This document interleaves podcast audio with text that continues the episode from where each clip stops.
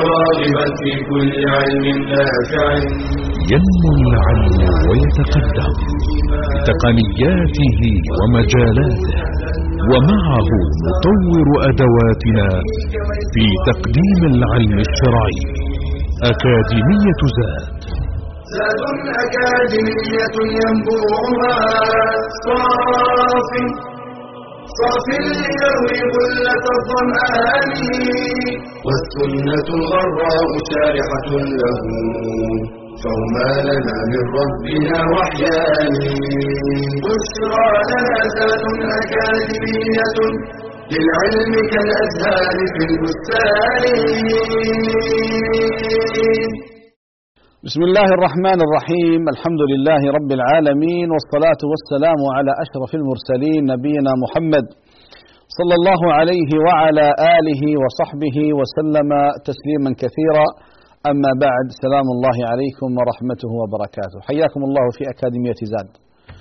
ومع مادة الحديث ومع الحديث التاسع واللقاء الثاني في هذا الحديث وحديث ابن مسعود العظيم ونكمل اليوم أيضا ما بدأناه في اللقاء الماضي.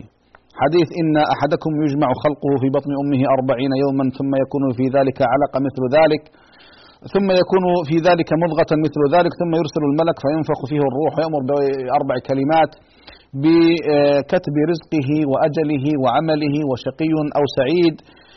آه ثم فوالذي لا إله غيره إن أحدكم ليعمل بعمل أهل الجنة حتى ما يبقى بينه وبينها إلا ذراع. فيسبق عليه الكتاب فيعمل بعمل أهل النار فيدخلها وإن أحدكم ليعمل بعمل أهل النار حتى لا يكون بينه وبينها إلا ذراع. فيسبق عليه الكتاب فيعمل بعمل أهل الجنة فيدخلها. متفق عليه.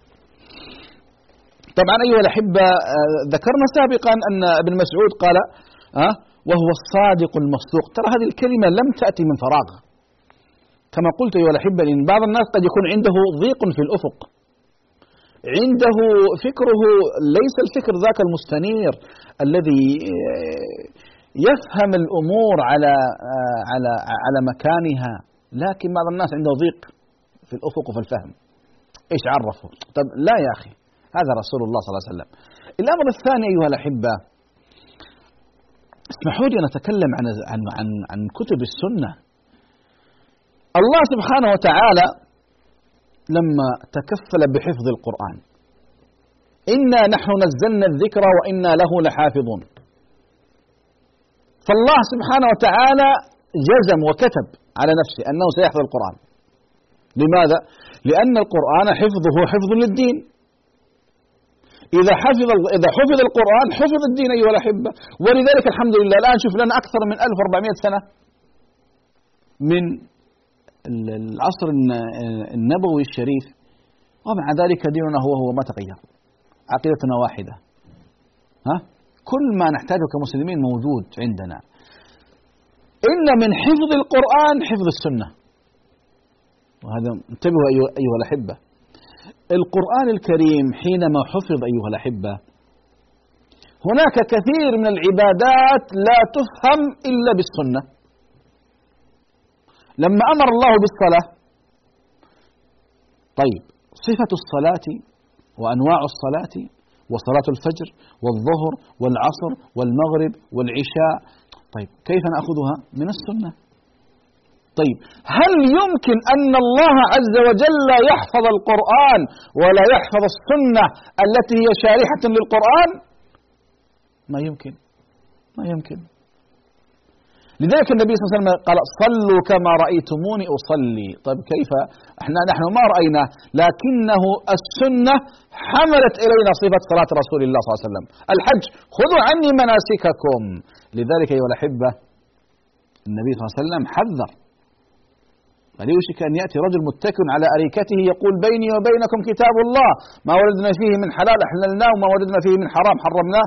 ألا وإني أوتيت القرآن ومثله معه. انتبه. فلا يجوز لا يجوز أن نفرق بين القرآن والسنة في العمل والاتباع لا.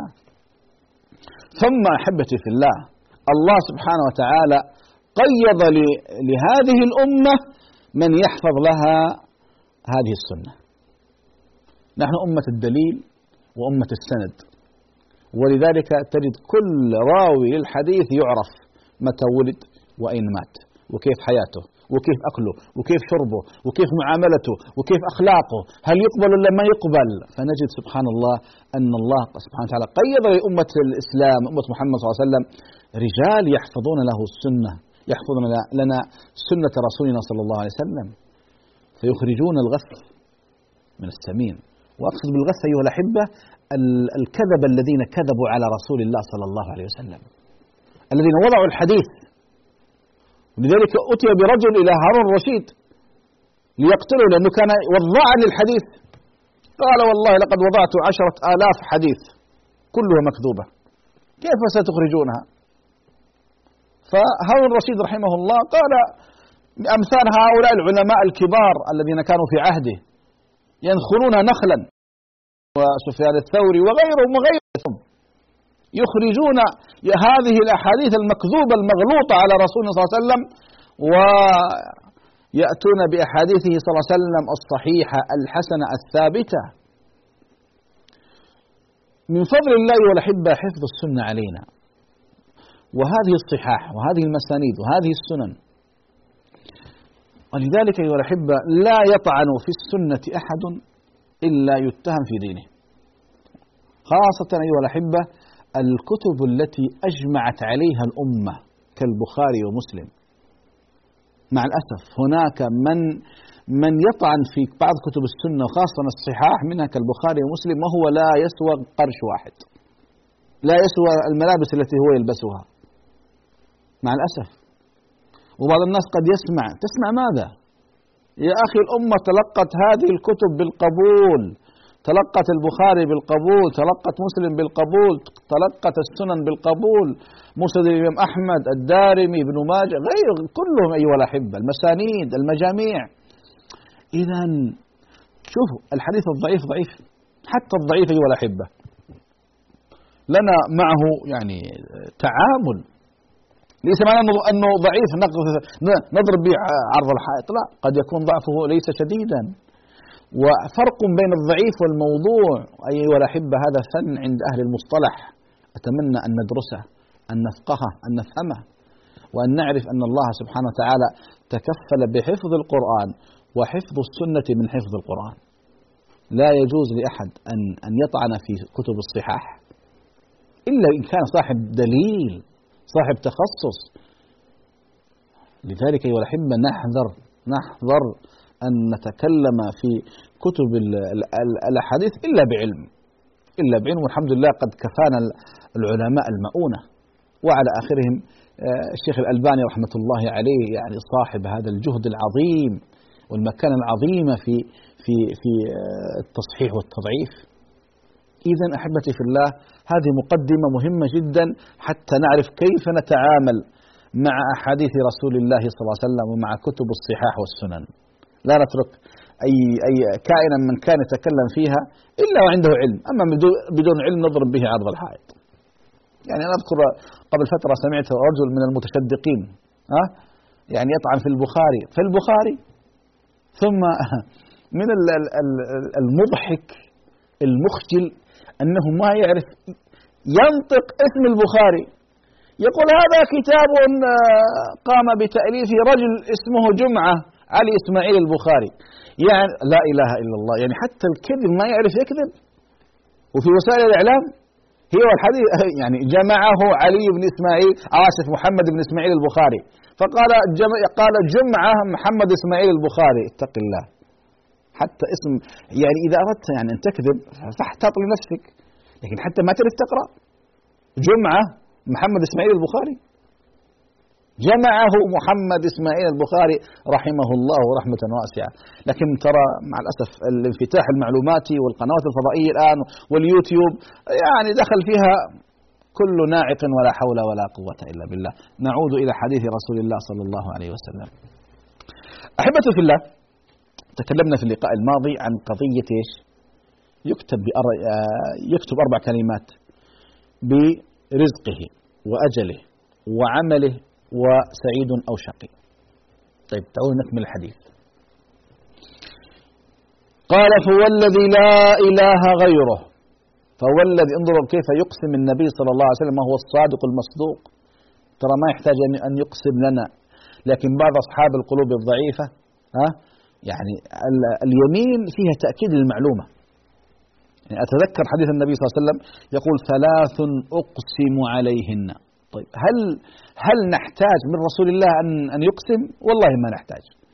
لكن رسول الله صلى الله عليه وسلم يعلم أن هناك من عنده ضعف في اليقين.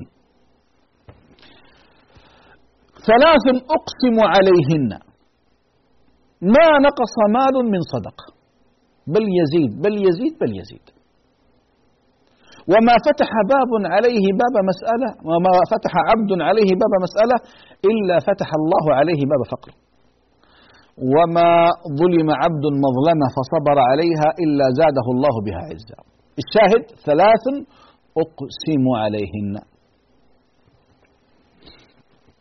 فيقول صلى الله عليه وسلم فوالذي لا إله غيره.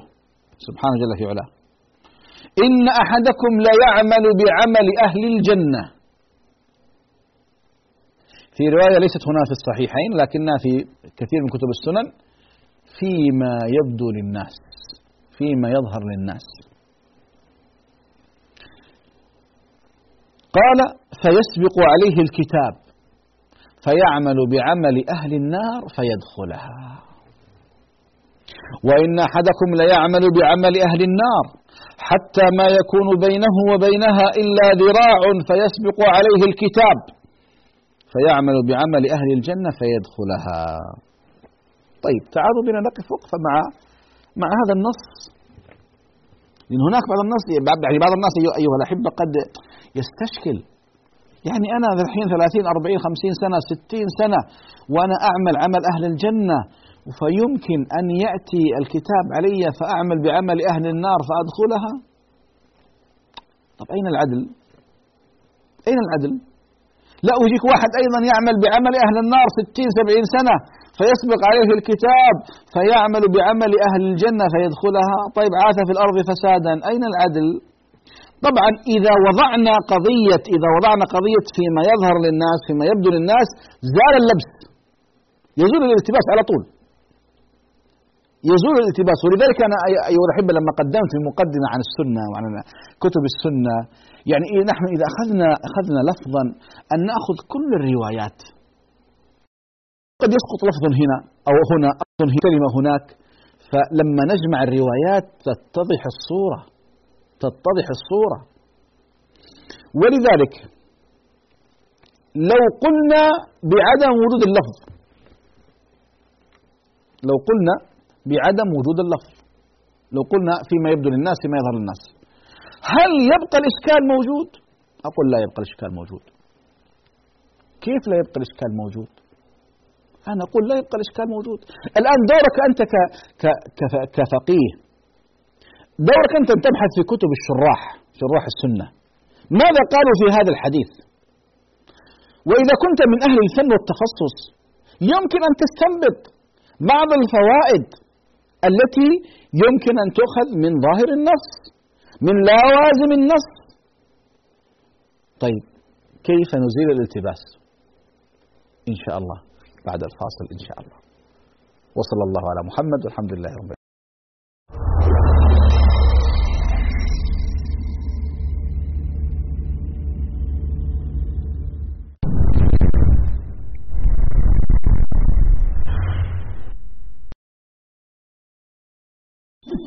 جهل وظلم فرقة وقطيعة شرك وضلال هكذا كان الحال. فيأذن الله بإشراقة فجر جديد ونور يمحو به تلك الظلمات. محمد رسول الله. وصفه ربه بقوله. وإنك لعلى خلق عظيم. فجمع له من خصال الكمال ومحاسن الصفات. ما لم ينله أحد من البشر. فقد ثبت أنه كان أوفر الناس عقلا. أجودهم نفسا. أرحبهم صدرا أشدهم حياء كان أشجع الناس وأزهدهم في الدنيا وأكثرهم تواضعا يعين أهله ويخيط ثوبه ويخدم نفسه. يزور المسلمين وغير المسلمين ويعود مرضاهم ويدعوهم إلى الخير. كان صادق اللهجة راسخ المبدأ أعدل الناس أرفقهم بالضعفاء. أنصف المرأة والطفل وشملت رحمته حتى الحيوان. أثنى عليه حتى المنصفون من غير المسلمين. فيقول الألماني يوهان غوتا إننا أهل اوروبا بجميع مفاهيمنا. لم نصل بعد إلى ما وصل إليه محمد. ويقول الإنجليزي جورج برناتشو إن العالم أحوج ما يكون إلى رجل في تفكير محمد. بل قال تولستوي الأديب العالمي. إن شريعة محمد ستسود العالم لانسجامها مع العقل والحكمة. ولنصرته لنعرف قدره ومكانته. ولننشر في الناس فضائله ومكارمه. ولنقتدي به ونمتثل أمره ولندب عن شريعته وندفع عنها الشبهات. فلو لم يكن للنبي صلى الله عليه وسلم من الفضل إلا أنه الواسطة في حمل رسالة رب العباد إلى عباده وتعريفهم به. لكان فضلا لا يستقل العالم بشكره ولا البشرية بمكافأته. فقد عاش حياته يبلغ الخير لأمته ولم يكتف بهذا. بل سأل ربه أن يشفعه فيهم يوم القيامة. وصدق الله. وما أرسلناك إلا رحمة للعالمين.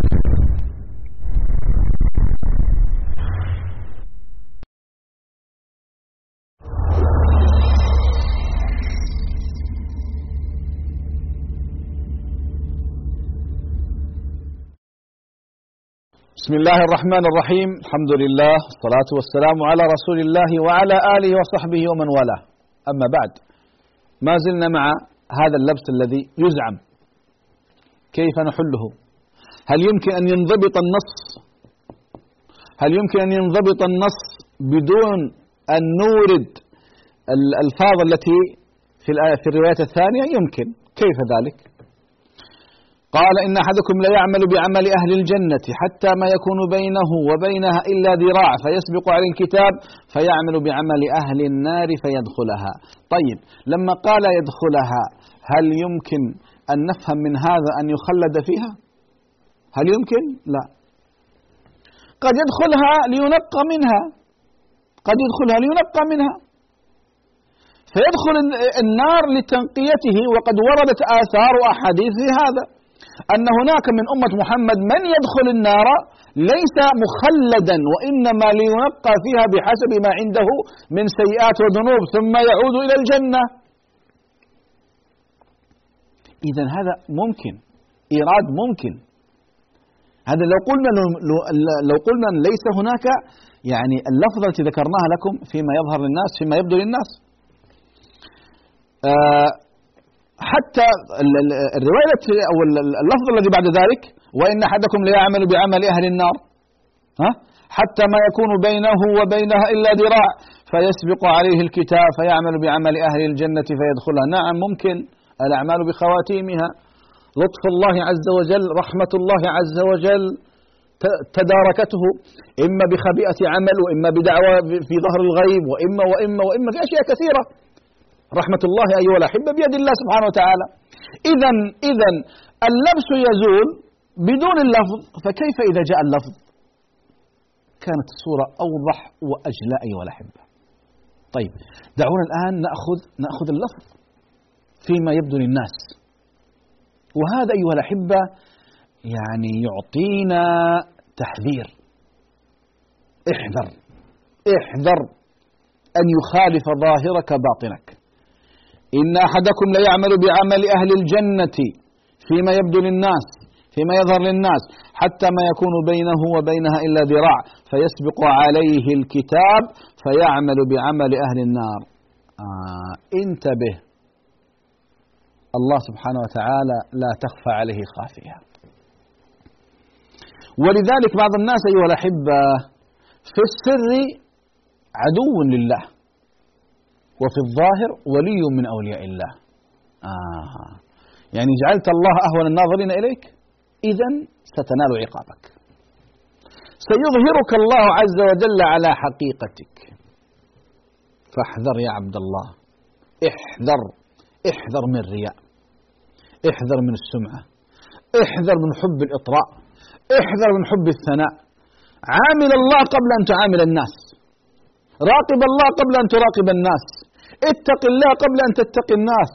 لأن الله سبحانه وتعالى لك بالمرصاد.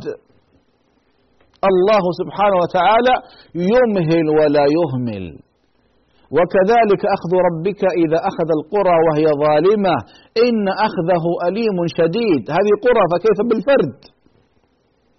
هذا يدعونا الحديث إلى ماذا؟ هذا الحديث يدعونا أيها الأحبة إلى أن نصلح البواطن. إلى أن نركز جهودنا في إصلاح القلب. إصلاح النفس حينما تخلو. لا يراك أحد. لا يراك أحد إلا الله. حينئذ لا بد أن تكون من أتقى الناس. لا بد أن تكون من أخشى الناس. لا تكن زنديقا في السر وليا في العلن. انتبه. تضحك على من؟ تكذب على من؟ تدلس على من؟ على رب العالمين. خبنا وخسرنا إذا كنا بهذه القضية وبهذا الوصف. سيفتضح أمرنا آجلا أم عاجلا.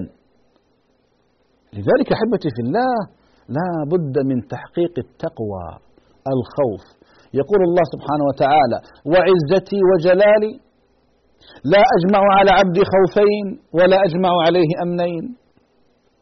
إن خافني في الدنيا أمنته يوم القيامة. وإن أمنني في الدنيا أخفته يوم القيامة.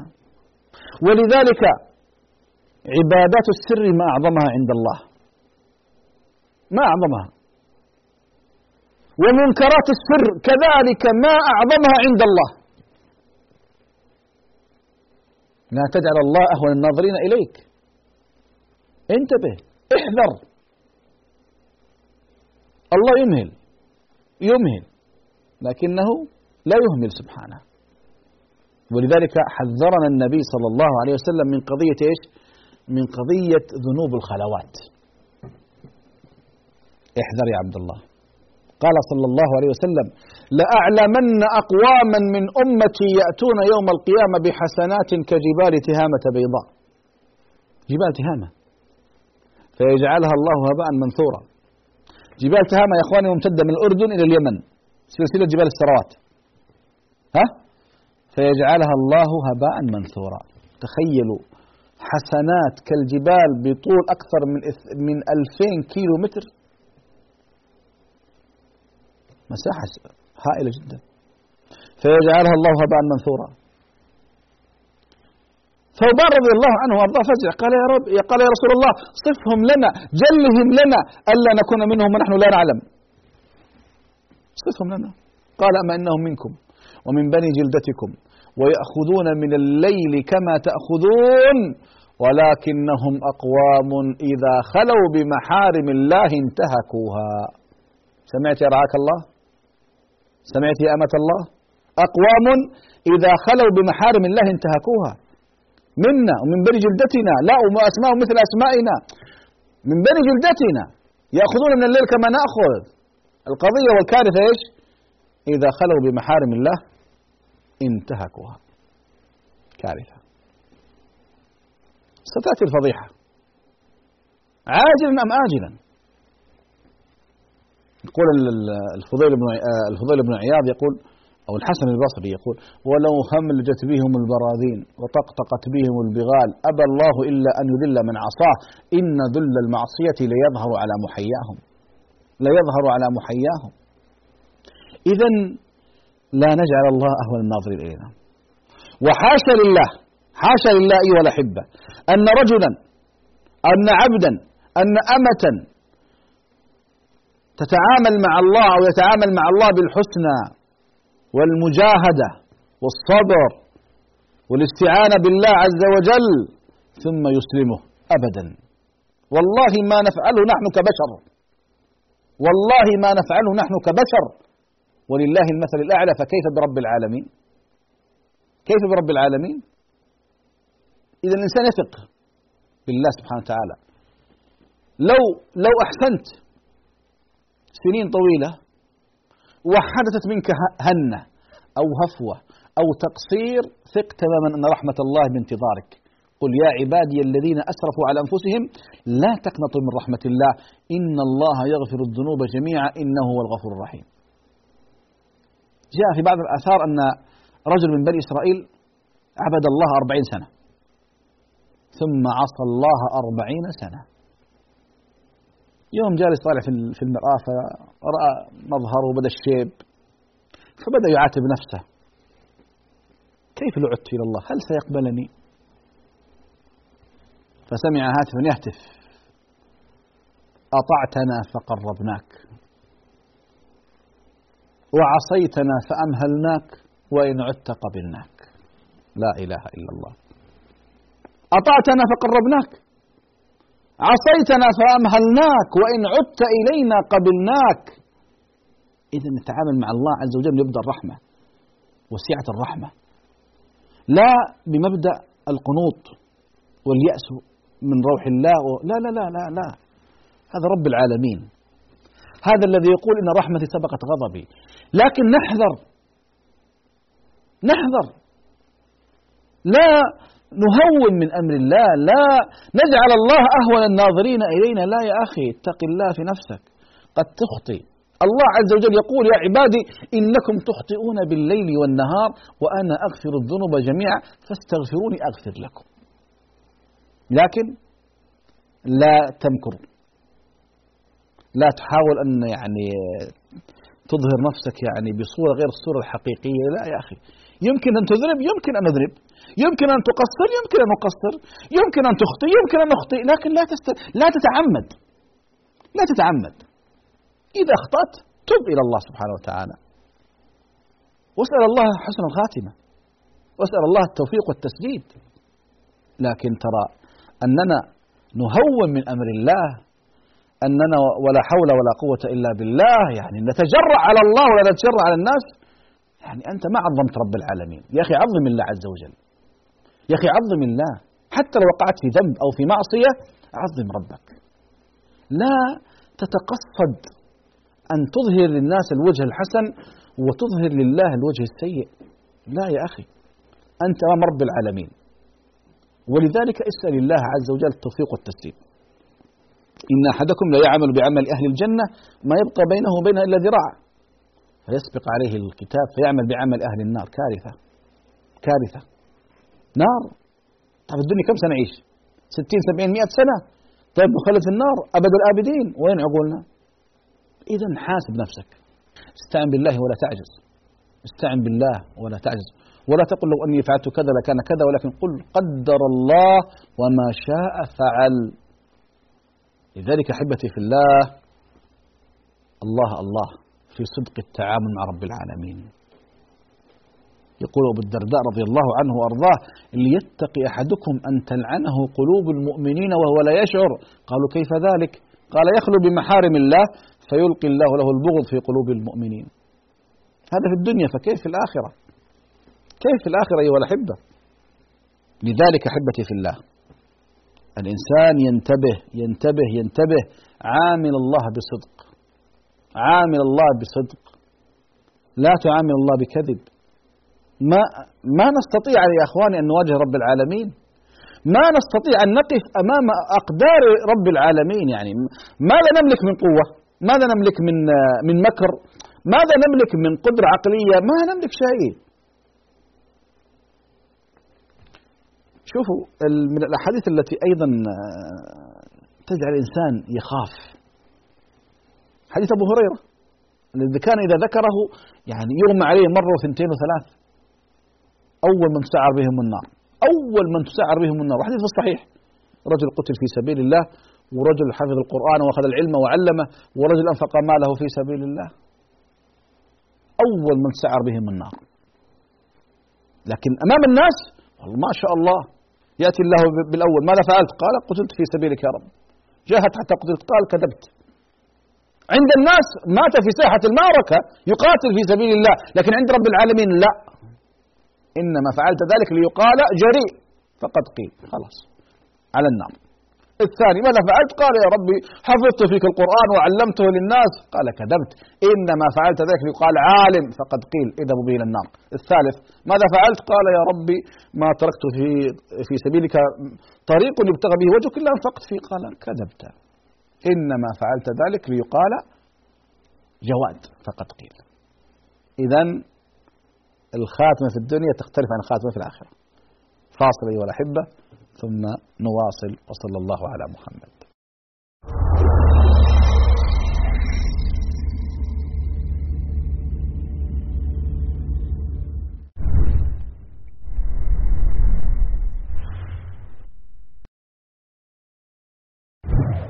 مليار وثلاثمائة مليون طن من الأطعمة تتحول إلى صناديق القمامة سنويا وهو ما يعادل ثلث إنتاج العالم من الطعام. ويتسبب هذا في خسارة مادية تقدر ب 750 مليار دولار في كل عام. هذا ما أكدته منظمة الأمم المتحدة للأغذية والزراعة. يحدث كل هذا في ظل وجود 870 مليونا من الجائعين يوميا. وصدق من قال ما رأيت إسرافا إلا وبجانبه حق مضيع. ففي الوقت الذي يموت فيه عشرات الآلاف من الأطفال جوعا بسبب نقص الغذاء. نجد أن دولة غربية ترمي وحدها أطعمة تبلغ قيمتها 19 مليارا من الدولارات في كل عام ودولة أوروبية أخرى تهدر 100 طن من الطماطم في مهرجان سنوي يعرف بمهرجان التراشق بالطماطم وفي دراسة لإحدى الشركات المتخصصة وجد أن 80% من قمامة إحدى الدول العربية كانت عبارة عن طعام. قال تعالى وكلوا واشربوا ولا تسرفوا إنه لا يحب المسرفين. فلنتدارك الأمر قبل أن يؤول بنا الحال إلى مصير المسرفين. فثمة دول معاصرة اشتهرت بشدة النعيم والإسراف ثم دارت الأيام. واشتهرت بالمجاعة والقحط. فلنحرص جميعا على الاقتصاد في الطعام وأن نأتي به على قدر الاحتياج. وإذا تبقى منه شيء فلنحتفظ به للوجبة التالية أو لنعطه للمحتاجين بعد أن نغلفه. وإذا كان الطعام لا يصلح للإنسان فلنجمعه في صندوق ولنجعله غذاء للطيور والحيوان. ففي كل كبد رطبة أجر ولنتذكر دوما قول الله تعالى ثم لتسألن يومئذ عن النعيم.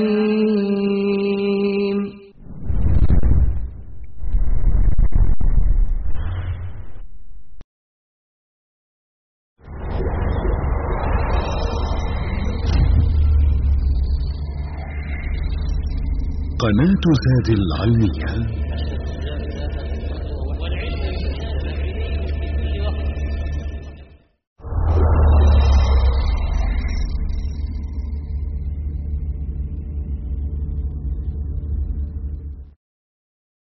بسم الله الرحمن الرحيم. الحمد لله رب العالمين والصلاة والسلام على أشرف المرسلين نبينا محمد صلى الله عليه وعلى آله وصحبه وسلم تسليما كثيرا. أما بعد سلام الله عليكم ورحمته وبركاته. أحبتي في الله ما زلنا مع هذا الحديث وحقيقة فيه دروس عظيمة جدا. لكن نخلص من الكلام السابق قضية أن نعامل الله بصدق. عامل ربك بصدق يا عبد الله. صدق الله فصدقه الله كما جاء في الحديث. يا أيها الذين آمنوا اتقوا الله وكونوا مع الصادقين. يعني إذا إذا ضحكنا على أنفسنا وضحكنا على الناس كذبنا على الناس سنكذب على رب العالمين؟ سيرضى الله عز وجل هذا الكذب؟ يا أخي كما تدين تدان.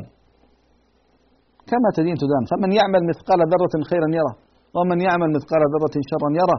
ولذلك أيها الأحبة يعني الحديث السابق أو هذا أو الحديث لا يجعل الإنسان يأمن من رحمه يأمن من مكر الله ولا ييأس من روح الله. وأن يجد وأن يجتهد وأن يعمل صالحا وأن يسابق في الطاعات وأن يتابع نفسه وأن يحاسب نفسه ولا يأمن من مكر الله. بل الإنسان يعمل ويجد ويجتهد. طيب هنا وقفة مهمة جدا جدا جدا ألا وهي حسن الخاتمة. حسن الخاتمة. الإنسان يدعو الله بحسن الخاتمة. والرسول صلى الله عليه وسلم كان يسأل الله حسن الخاتمة. والإنسان إذا سأل الله حسن الخاتمة فهي, فهي من فقهه. لأن الأعمال بخواتيمها أيها الأحبة. الأعمال بخواتيمها. ولذلك أحبتي في الله حسن الخاتمة مطلب.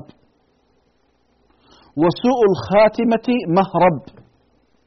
ولذلك لا بد أيها الأحبة أن نسعى دائما وأبدا إلى الخاتمة الحسنة. طيب كيف الخاتمة الحسنة؟ يا أخي هي أو, أو, أو هي قضية أعمال أعمال مبكرة. أنت قدمت قدمت قدمت ستحصد بإذن الله سبحانه وتعالى الخير بإذنه تعالى. يعني لا تظن أنك إذا سارعت في الأعمال وسابقت في الأعمال وبذلت الأعمال وجاهدت نفسك وجاهدت شيطانك وجاهدت الدنيا وجاهدت الهوى أن هذا لن يحسب عند رب العالمين. يا أخي هذا أرحم الراحمين يا أخي. هذا الملك سبحانه الغني سبحانه العزيز الحكيم سبحانه السميع البصير الخبير. انتبه. ولذلك أحبتي في الله حسن الخاتمة مطلب والأعمال بخواتيمها كما قال صلى الله عليه وسلم. من مات على شيء بعث عليه. كم نسمع من قصص عجيبة في حسن الخاتمة؟ كم نسمع؟ بعض الناس يموت وهو ساجد بعض الناس يموت وهو في طاعة في قرآن في صدقة في صلة رحم. كان بعض السلف يسأل الله الميتة الطيبة الخاتمة الطيبة. قالوا ما كيف الخاتمة الطيبة؟ قال أن أموت وأنا ساجد. وسبحان الله في مرض موته سمع مؤذن المغرب يؤذن. قال يا بلاء احملوني إلى المسجد. قالوا قد عذرك الله. قال لا أسمع حي على الصلاة حي على الفلاح وأمكث في البيت. فحملوه صلاة المغرب. فلما انسجد خلف الإمام وإذا بروحه تقبض. روحه تقبض. الميت الحسنة الخاتمة الحسنة. أيها الأحبة كم مر علينا من القصص الجميلة. اسمحوا لي أذكر لكم قصة لواحد من جيراني. توفي قبل عدة سنوات. هذا الرجل في رمضان توفي في رمضان. وهو محرم بالعمرة. وهو مصلي وهو في ساحة الحرم أمام الكعبة المشرفة في صلاة العشاء وهو ساجد. شوف الخاتمة العجيبة. في رمضان محرم بالعمرة. كان يصلي صلاة العشاء في صحن الكعبة مستقبل الكعبة في صلاة العشاء مات ساجدا. يحدثني ابنه يقول لما قام الإمام من التشهد الأول يقول أبي سجد. سجد. فأخذنا الركعة الثالثة والرابعة فلما سلمنا أخذت أرفع أبي وإذا به قد لحق بالرفيق الأعلى. كيف جاءت هذه الخاتمة؟ صدفة؟ ما تأتي صدفة. هذه الخواتيم ما تأتي صدفة يا إخواني. يعني نقول إذا أراد الله بشيء فعل لكن الأصل أنها ما تأتي صدفة هذه. هذه الخاتمة لها مسبقات. لما سألنا عن سيرة الرجل وعن سريرته وعن أعماله وعن تقواه وعن علاقته بالقرآن وعن الصدقة وعن قيام الليل وعن وعن أشياء كثيرة يعني بعض الناس يكون مسرف على نفسه بالذنوب والمعاصي وكذا وكذا يقول اللهم إني أسألك حسن الخاتمة. نفسك دعوة طيبة. لكن تريد النجاة خذ الأسباب. ترجو النجاة ولم تسلك مسالكها إن السفينة لا تمشي على اليبس يا إخواني لما نقرأ في التاريخ حسن الخاتمة شيء عجيب. ابن تيمية رحمه الله في سكرات الموت يقول كان يردد إن المتقين في جنات ونهر في مقعد صدق عند مليك مقتدر ففاضت روحه. عمر بن عبد العزيز رحمه الله مع فاطمة زوجته بنت عبد الملك يقول يا فاطمة اخرجي والله إني أرى خلقا ليسوا بالبشر ولا بالجن. فدخلت قالت إذا ببصري قد شخص إلى السماء. فاضت روحه. رحمه الله. هارون الرشيد رحمه الله الذي كان يغزو عاما ويجاهد عاما. ويحج عاما. كان مع الجيش فرأى بحيرة فدخل يغتسل فيها فرأى سمكة كالحية فلما أمسكها وإذا بها سامة فسقط فحملوه. فكان يقول يا من لا يزول ملكه ارحم اليوم من قد زال ملكه. ومات. بعض الخلفاء كان يبكي ويقول يعني في سكرات الموت يعني أحدهم كان الوليد بن عبد الملك يعني كان كان صغيرا فكان ينظر إلى أبنائه الصغار وهو متألم إن بني فتية صغار أفلح من كان له كبار. فيرد عليه عمر بن عبد العزيز يقول قد أفلح من تزكى وذكر اسم ربه فصلى. هذا الفلاح الحقيقي. أحد الحكام أيضا من بني أمية جاءته سكرات الموت. لعله سليمان بن عبد الملك يقولون فسمع رجل يغني. قال من هذا؟ قالوا هذا غسال. يغسل الملابس على نهر دجلة وهو يغني وهو يعني مبسوط. فقال يا ليتني ما عرفت الخلافة يا ليتني كنت غسالا. يقول ابن تيمية معلقا يقول الحمد لله الذي جعلهم يتمنون ما نحن فيه ولا نتمنى ما هم فيه. نعم أيها الأحبة. حسن الخاتمة مطلب مطلب عظيم جدا. لكن كيف يأتي هذا كيف يأتي هذا الفضل وهذا الخير؟ تأتي بما أولا يعني من أسباب حسن الخاتمة الدعاء. أن ندعو الله عز وجل دائما أبدا بحسن الخاتمة. اللهم حسن خواتيمنا اللهم اجعل عاقبتنا إلى خير. أكثر من الدعاء بحسن الخاتمة. كذلك أيها الأحبة الزهد في الدنيا. الزهد في الدنيا لأن الدنيا الإنسان إذا إذا شرق بحبها كارثة. ولذلك احذر من الدنيا. يقول صلى الله عليه وسلم الدنيا ملعونة ملعون ما فيها إلا ذكر الله وما والاه أو عالما أو متعلما. من كانت الدنيا همه فرق الله عليه شمله وجعل فقره بين عينيه ولم يأته من الدنيا إلا ما كتب له. ومن كانت الآخرة همه ونيته جعل الله غناه في قلبه وأتته الدنيا وهي راغمة. جمع الله عليه شمله. إذا آه فعلا حب الدنيا رأس كل خطيئة. ازهد في الدنيا. يا أخي اقرأ سير السلف الصالح. كيف كانت الخواتيم؟ كيف كانوا يعيشون؟ هذا يعطيك دافع. كذلك اطمع في الجنة. دائما حدث نفسك بالجنة بالفردوس بمرافقة الأنبياء والصالحين. كذلك يا عبد الله دائما أكثر من ذكر الموت. لا تنسى الموت. يقول صلى الله عليه وسلم أكثروا من ذكر هادم اللذات أكثروا الإنسان لما يكثر من الموت خلاص ما يلتفت للدنيا. يعرف أن دار دار ممر وليست دار مقر. دائما يتطلع إلى ما عند الله سبحانه وتعالى. يشتاق إلى لقاء الله كما قال الله سبحانه وتعالى أو كما قال صلى الله عليه وسلم من أحب لقاء الله أحب الله لقاءه ومن كره لقاء الله كره الله لقاءه. هل نحب لقاء الله أيها الأحبة؟ اسأل نفسك.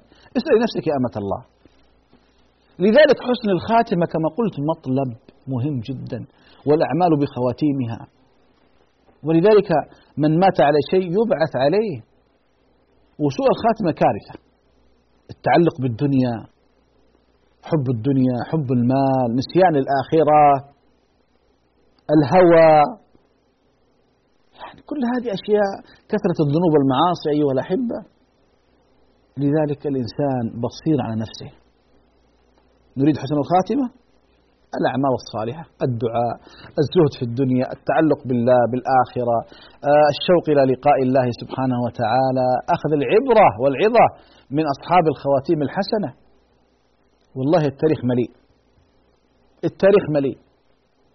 يعني قبل أيام قبل أيام يعني في أحد المساجد في بعد صلاة العصر يوم الجمعة وأحد يعني من آه، رجل من حمائم المسجد ما أن انتهى الأذان إلا ويسقط في مصلاه في المسجد ميتا. أي خاتمة هذه؟ أي خاتمة هذه؟ لذلك أنا أقول أيها الأحبة حسن الخاتمة لا يمكن أن تشرى بالمال يعني مثلا واحد يحط مثلا في البنك مثلا 15 مليون قال هذه أنا ما أنا يعني أعددتها لشراء حسن الخاتمة. ما تجي. 100 مليون 100 مليار ما تجي. حسن الخاتمة لابد له من عمل. عمل دائم. مسابقة دائمة. محاسبة دائمة. تعلق بالله دائم. دعاء دائم. هكذا أيها الأحبة. هكذا. لذلك أحبتي في الله نحتاج نحتاج فعلا أن نسأل الله حسن الخاتمه كما سمعنا في الحديث يعمل بعمل أهل الجنة ما يبقى بينه وبين الذي راح فيسبق عليه الكتاب فيعمل بعمل أهل النار فيدخلها. من يقوى؟ من يقوى؟ يقول صلى الله عليه وسلم يؤتى بأنعم رجل من أهل الدنيا يأكل من أهل النار. فيغمس غمسة في نار جهنم. غمسة. فيسأله الله. عبدي أمر بك نعيم قط؟ فيقول وعزتك وجلالك ما مر بي نعيم قط. يعني لا لا أنه شرب من زقو من مائها وحميمها ولا لاقى أغلالها ولا اصطلى بنارها ولا بحياتها ولا بعقاربها بس غمسة. أنسته كل دائر الدنيا. ويؤتى بأبأس رجل من أهل الدنيا لكنه من أهل الجنة. فيغمس غمسة في الجنة فيسأله الله عبدي مر بك بؤس قط؟ فيقول وعزتك وجلالك ما مر بي بؤس قط. تخيلوا لم يعانق حورها ولم يأكل من ثمارها ولم يشرب من خمرها ولم يشرب من مائها ولا من ألبانها ولم يستظل بظلالها ولم يرى الأنبياء ولم يرى الله سبحانه وتعالى ولم ولم أشياء كثيرة. غمسة. أين العقول أيها الأحبة؟